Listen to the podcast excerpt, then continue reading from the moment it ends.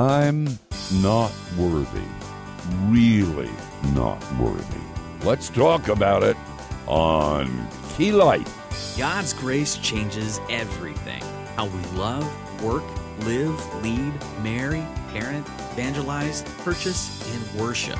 This is Key Life with practical Bible teaching to get you home with radical freedom, infectious joy, and surprising faithfulness. Thank you, Matthew. Hi, Jerry. Boy, this has been a great week. Oh man, I've had a great time sitting around. We've been, t- if you're just joining us, we've been sitting around. Jerry's one of the voices of Key Life. He's a pastor. Give us the website again.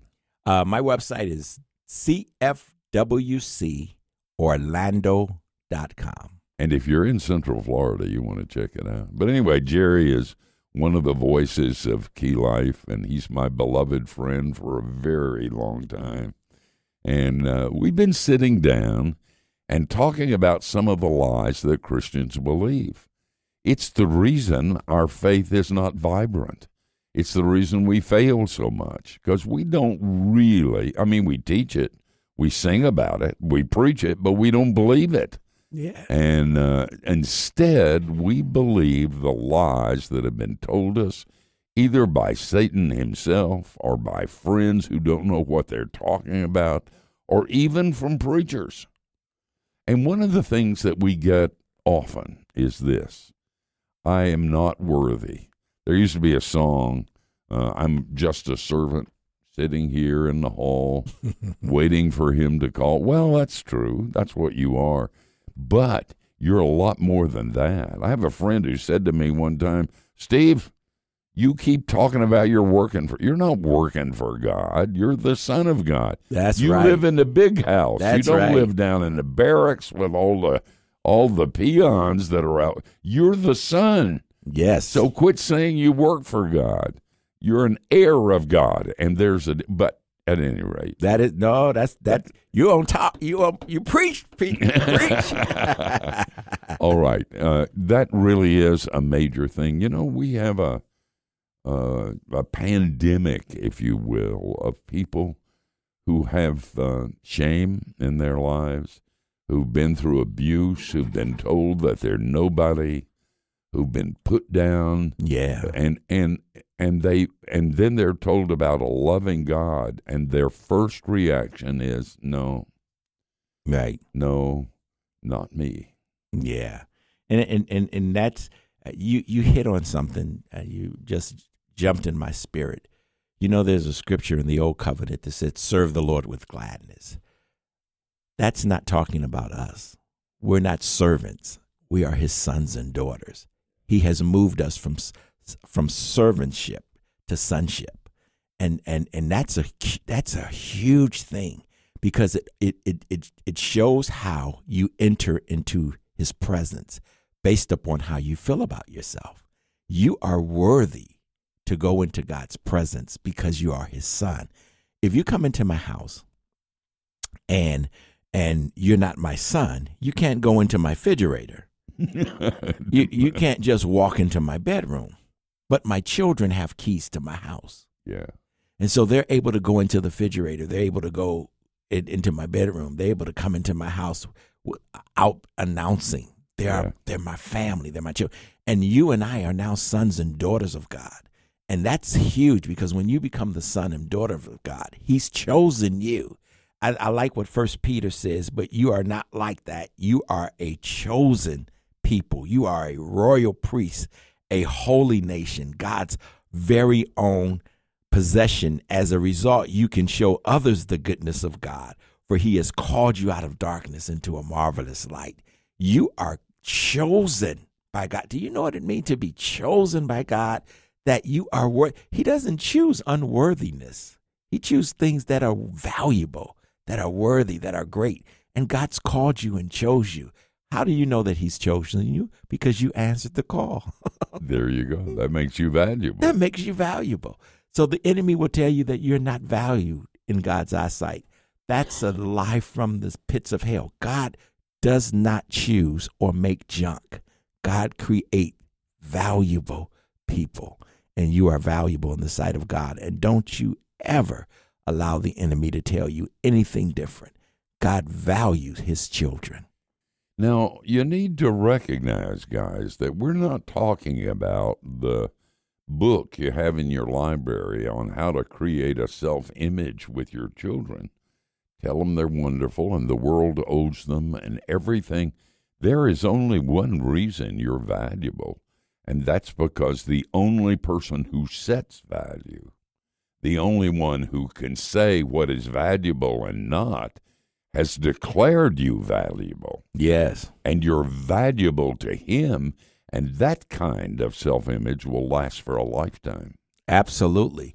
Uh, you got to continually to look at yourself and say what God says about you. Yeah. As I said uh, yesterday, I'm holy. When you stand up in the in the mirror in the morning, you you you you speak uh, blessings over your own life. I'm holy. I'm righteous. I'm redeemed. The favor of God is over my life. Why? Because you're valuable. God wants his children to prosper. I don't never want to see my kids crying. And what are you crying for? What's the matter with you? And they tell me, I say, I got that. Don't worry about that. I, I, don't worry. That's why he tells you in Matthew, don't worry where you're going to eat, where you're going to sleep, where you're going to lay down. Because the your heavenly Father know you have need of all of these things. Yeah. Even your heavenly Father, not your master. Your heavenly Father knows you have need of these things because you are his child. And since he knows you have need of these things, you can have full confidence and trust that God's going to take care of you. He loves you. You you don't have to worry. The enemy comes to kill, steal and destroy. That's his whole purpose and that's what we've been talking about all week, Steve. Yeah, is that the, really the enemy is trying to kill, steal and destroy your relationship with God, your relationship with the body of Christ, your relationship with your spiritual family. He is doing everything to kill that.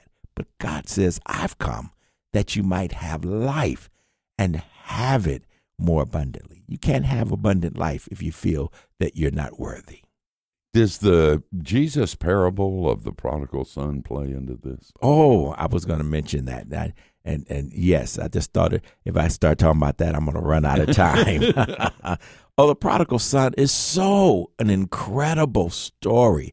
The prodigal son, everybody knows that that that he he goes away and he squanders all of his money, and the Bible even says he squanders it in in ravenous living, drinking, prostitutes, all of that, and he comes back to God, and God kills the uh, he comes back to the father which represents jesus and he and he kills the fattest calf and he puts him on a robe he puts him on a coat and he says man i've been waiting on you to come back home and and the and and and here's here's the good part about this some of the church people because uh, the the son that stayed in the house represent some of the church people who gets mad at God blessing you Yeah. and and loving you after you have screwed up royally.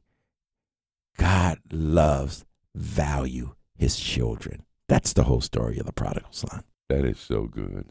And and and he gets he I had a, a guy teaching at a conference one time and he had a pen, a ballpoint pen, Mm-hmm. and he said, You know how much this is worth? People were thinking, well, maybe three dollars. Mm-hmm. And he said, No, it's worth a thousand dollars. And do you know why it's worth a thousand dollars? Because it's mine. I own it. And I get to set the value on it. Mm. So if you want it, you have he was saying what God says. I own you. Mm-hmm. You're mine. Mm-hmm. Nobody gets to tell you who you are except me. Wow. Nobody gets to set a value on you but me. Yes. And you are mine.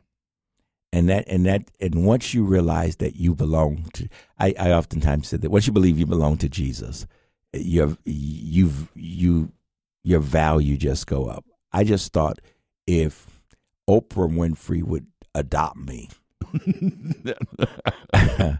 how my value would not, go not up. going to happen, Jerry. I just want you to know that. but, But- it would, wouldn't it? my value would go up. I mean, there would be people who would start calling and want to be my friend, want to hang around with me. But then I say, my value is much greater in Jesus than anyone that can adopt me. And because I've been adopted by Christ, I am more valuable than anything on this earth. And when you realize that, you walk differently, you talk differently, you you live differently. And that's what the that's what we want to share with you this week is don't let the enemy devalue you. You are valued by Christ. So good. I saw a bumper sticker the other day. Said Jesus loves you, but don't let it go to your head. And I wanted to stop the car and say, whoever wrote that was wrong. Right.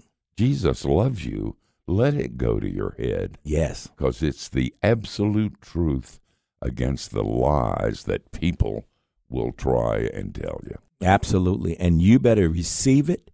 You better stand firm on it, on it, and don't let the enemy ever tell you anything different. You are loved and valued by God. And you, and I want to say this, you deserve uh, the blessings that God will give you because you are his child. Oh, there you go. We live in a culture of lies. Don't you dare believe them. Don't you listen to them. You listen to God. Listen to the scripture and rejoice. You think about that. Amen. Thank you, Steve and Jerry. And that concludes a fascinating week of teaching on lies from the enemy. Such good stuff. And if you missed any episode, do drop by keylife.org to stream those for free any old time you like. Also, hope you'll join us again tomorrow for Friday Q&A. One of the questions that Steve and Pete will tackle, if God's not mad, what about hell? Now that is a question. so tune in tomorrow to hear the answer. Control, the mother of all addictions. Our addiction to control is the reason we lament so little and laugh even less. Well, that's an idea explored in Steve's new book, Laughter and Lament The Radical Freedom of Joy and Sorrow. It's all about how laughter and lament are often found together in unexpected places. You've probably heard about the book by now, but here's something new. We've created this special Laughter and Lament booklet with actual excerpts from the book. Kind of a, you know, try before you buy free sample kind of thing. Can we send you a copy? Just call us right now at 1 800 Key Life.